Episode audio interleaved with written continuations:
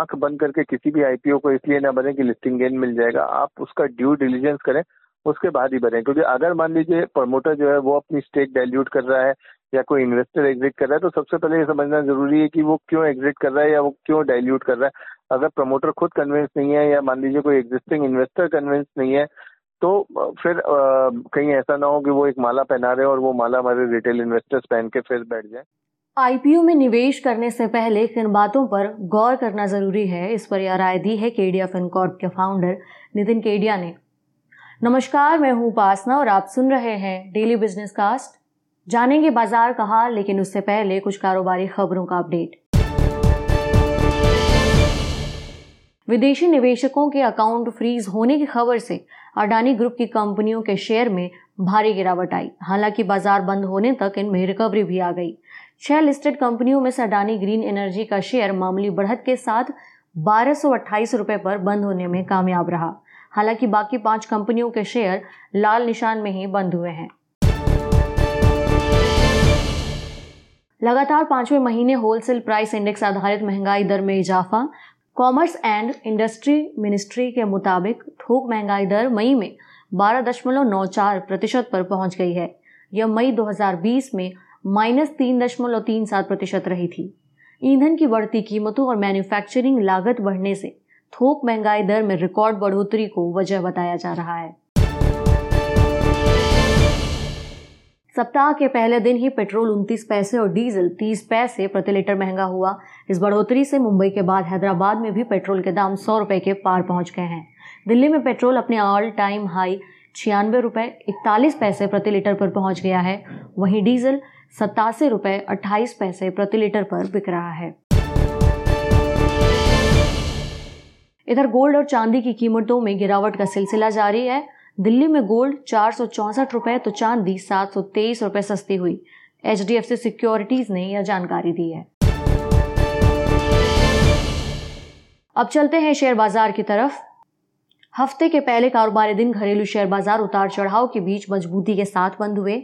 BSc का Sensex करीब 77 point की मजबूती के साथ बावन पर रहा। वहीं एनएससी का निफ्टी 10 अंक की मामूली बढ़त के बाद 15,809 के स्तर पर बंद हुआ। सेंसेक्स में 650 अंक जबकि निफ्टी में 200 अंक से ज़्यादा का उतार चढ़ाव दिखा।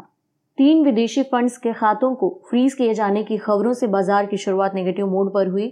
अडानी एंटरप्राइजेस के शेयर में 20 प्रतिशत अडानी पोर्ट्स 17 प्रतिशत Adani power Adani transmission Adani green energy और अडानी टोटल गैस के शेयर में पाँच प्रतिशत तक की कमज़ोरी दिखी।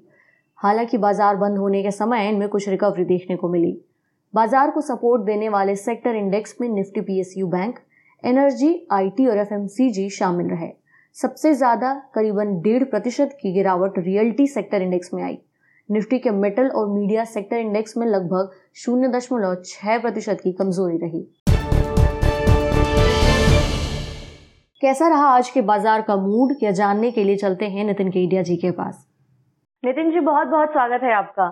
आज अडानी ग्रुप के शेयरों में हिस्सेदारी रखने वाले तीन जो इंस्टीट्यूशनल इन्वेस्टर हैं, उनके अकाउंट को फ्रीज की जो खबर आई, उसके बाद से इसके शेयरों में काफ़ी गिरावट आई है, लेकिन मार्केट बंद होने तक शेयर कुछ रिकवरी करके बंद हुए हैं। ये जो पूरा मामला है, इसे आप कैसे देख रहे हैं?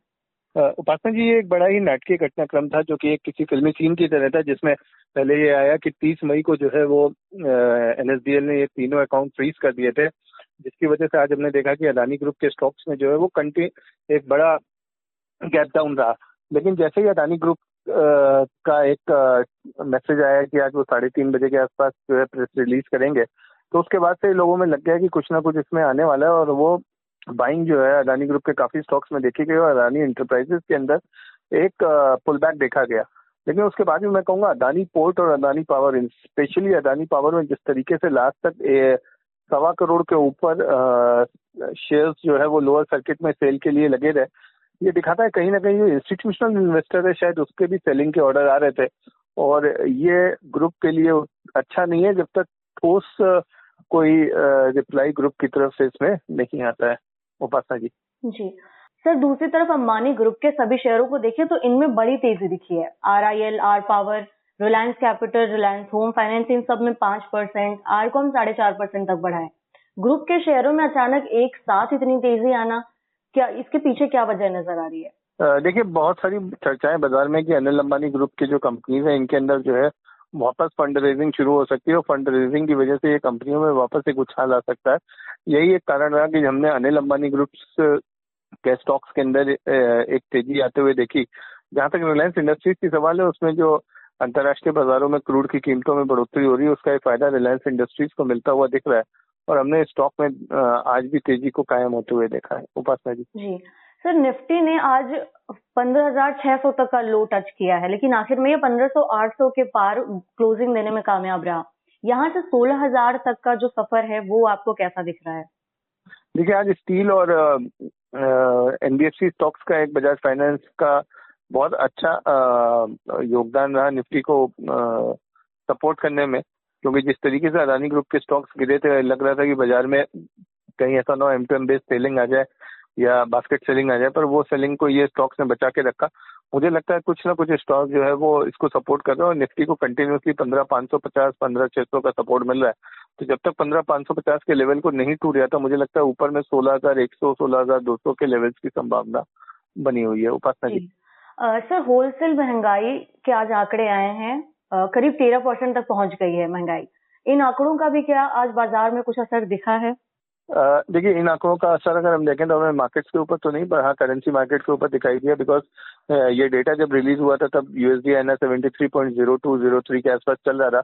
और ये डेटा आते ही seventy three point two zero तक हो गया था तो हमने रुपए को अट्ठारह पैसे तक वीक होते डेटा के आने के बाद देखा था। पर हाँ बाज़ार की बात करें तो हमने बाज़ार के अंदर इसका कोई इम्पैक्ट नहीं देखा। जी। सर, पिछले साल आईपीओ की जो बूम आई थी, उसके बाद एक बार फिर मार्केट आईपीओ मार्केट में आने के लिए तैयार है आईपीओ करीब दर्जन भर। अकेले इस सप्ताह चार आईपीओ आ रहे हैं। आईपीओ में निवेश को लेकर के आप निवेशकों को क्या सलाह देंगे? किन चीज़ों पर गौर करना चाहिए? देखिए, अभी जब तक आपको फंडामेंटली साउंड कंपनीज़ नहीं मिलती हैं, जब तक ऐसी कंपनीज़ नहीं मिलती है जिनका डेट जो है वो बहुत ही कम लेवल पे और सबसे पहले तो आईपीओ में ये समझना पड़ेगा कि प्रमोटर जो ले रहा है, ये पैसा ये किस लिए ले रहा है? अगर ये पैसा कैपेसिटी एक्सपेंशन को लेकर है तो वो क्या कैपेसिटी एक्सपेंशन उस कंपनी को नीडेड है? आपको ये बैलेंस शीट से पता चल जाएगा उनका नेट रॉ मटेरियल परचेज कितना है और नेट सेल्स कितना है। अगर उस रेशियो में बहुत ज़्यादा डिफरेंस है so that means company is not going to do a capacity expansion तो मेरा यही कहना होगा कि आँख बंद करके किसी भी आईपीओ को इसलिए ना बने कि लिस्टिंग गेन मिल जाएगा। आप उसका ड्यू डिलीजेंस करें, उसके बाद ही बने। क्योंकि अगर मान लीजिए प्रमोटर जो है, वो अपनी स्टेक डायल्यूट कर रहा है या कोई इन्वेस्टर एग्जिट कर रहा है तो सबसे पहले ये समझना ज़रूरी है कि वो क्यों एग्जिट कर रहा है या वो क्यों डायल्यूट कर रहा है। अगर प्रमोटर खुद कन्विंस नहीं है या मान लीजिए कोई एग्जिस्टिंग इन्वेस्टर कन्विंस नहीं है तो फिर आ, कहीं ऐसा ना हो कि वो एक माला पहना रहे और वो माला हमारे रिटेल इन्वेस्टर्स पहन के फिर बैठ जाए। तो मेरा यही कहना रहेगा कि बहुत जाँच करके और बहुत ध्यान से ही आईपीओ में इन्वेस्ट करें। जी। सर अनलॉकिंग थीम का दौर शुरू होता नज़र आ रहा है लेकिन इसके बावजूद आज कुछ टूरिज़्म और हॉस्पिटैलिटी शेयर थे डेल्टा कॉर्प लेमन ट्री इन सब में डेढ़ से तीन परसेंट तक का कट दिखा है। इसके पीछे की क्या वजह रही? देखिए, आज के बाज़ार का मतलब अगर मैं कहूँ तो आज का बाज़ार एक अलग तरह का बाज़ार था जिसमें ना तो कोई थीम काम कर रही थी और ना ही कुछ चल रहा था। मैं आप ये कह सकते हैं कि वो this this is a guest की बहुत सारे जो लीवरेज अदानी ग्रुप में बहुत स्ट्रांग रहता है तो मुझे लगता है कहीं ना कहीं जब लीवरेज हाई होता है और लीवरेज में आपको एमटेंस देने पड़ते हैं तो उस समय जो आप स्टॉक्स कट करते हो, वो वो स्टॉक्स होते हैं जो आपके प्रॉफिटेबल होते हैं या स्ट्रॉन्ग स्टॉक्स होते हैं तो मुझे लगता है कहीं ना कहीं उस चीज़ का भी असर रहा है आज। जी। सर फ्यूल के दाम देश में रिकॉर्ड लेवल पर चल रहे हैं। अब तो पाबंदियाँ भी खुलने लगी हैं लेकिन इसके साथ डिमांड भी और ज़्यादा आएगी। मार्केट पर इसका कैसे असर पड़ सकता है? देखिए मार्केट्स को अगर हम बात करें तो लिक्विडिटी जो है वो अभी भी ड्राइव कर रही है। मार्केट्स कल और परसों का फेड मीटिंग को बहुत ध्यान में रखेंगे। अगर फेड फेड की तरफ़ से कोई इशारा आता है तो ज़रूर मार्केट्स में हम कोई बड़ी चाल देख सकते हैं। जी। सीमेंट स्पेस में अभी भी अप मूव दिख रहा है। कुछ मिड कैप शेयरों में अभी भी मौके दिखाई दे रहे हैं। इस, ये जो पूरा बास्केट है, इसको लेकर के आपकी क्या सलाह होगी? कोई ऐसे शेयर जो आपको अभी ज़्यादा पसंद नज़र आ रहे हो? देखिए, मुझे लगता है सीमेंट जो है वो ऑल ऑल सीज़न स्टॉक है और इसमें कभी भी कोई दिक्कत नहीं है। अंबुजा सीमेंट जैसा एक स्टॉक है, काफ़ी अच्छा है, जिसमें इन्वेस्टर्स जो है वो अपनी पोजीशन को बना के रख सकते हैं या उसमें और भी इन्वेस्ट कर सकते हैं। बिकॉज़ सीमेंट जो है वो इंफ्रास्ट्रक्चर और बेसिक नीड्स के साथ जुड़ा हुआ है। तो this is the all season sector जिसमें आप काम कर सकते हैं। जी। सर आज कौन से शेयरों में निवेशकों ने लॉन्ग पोजीशन बनाई है जो कल के सेशन में मुनाफे का सौदा साबित हो सकते हैं? देखिए आज तीन स्टॉक्स में काफ़ी लॉन्ग पोजीशंस बनती हुई दिखी है। Torrent Pharma Punjab National Bank और गोदरेज कंज्यूमर प्रॉपर्टीज़ मुझे लगता है इसमें टोरेंट फार्मा और गोदरेज कंज्यूमर प्रॉपर्टीज़ में कल भी हम गेन आते हुए देख सकते हैं। और उसके साथ ही विप्रो जो है वो फिर से अपने नए 52 वीक हाई के आसपास पहुँच गया है। तो मुझे लगता है विप्रो में भी अभी ये ट्रेंड कंटिन्यू रहेगा लोग इसमें भी निवेश करके पैसा बना सकते हैं। उपासना जी। जी नितिन जी बहुत बहुत धन्यवाद आपका हमारे साथ। आज बाज़ार के इतने अजीबो गरीब सेशन में को समझाने के लिए हमारे निवेशकों को आपसे फिर मुलाकात होगी सर। तब तक के लिए थैंक यू थैंक यू तो ये था आज का डेली बिज़नेस कास्ट जिसे आप सुन रहे थे। अपनी साथी उपासना वर्मा के साथ सुनते रहिए हमारे साथ नवभारत गोल्ड। धन्यवाद।